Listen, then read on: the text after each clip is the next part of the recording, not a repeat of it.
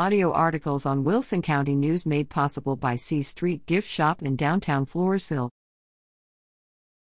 Register to tee off at first ever Wilson Area Children's Foundation golf tournament. The Wilson Area Children's Foundation has announced it will hold its inaugural golf tournament on Saturday, September 24th, at the River Bend Golf Club in Floresville. Registration will start at 7:30 a.m. with a 9 a.m. shotgun start. Golfers can register for the four-person handicap scramble at $125 for an individual or $400 per team.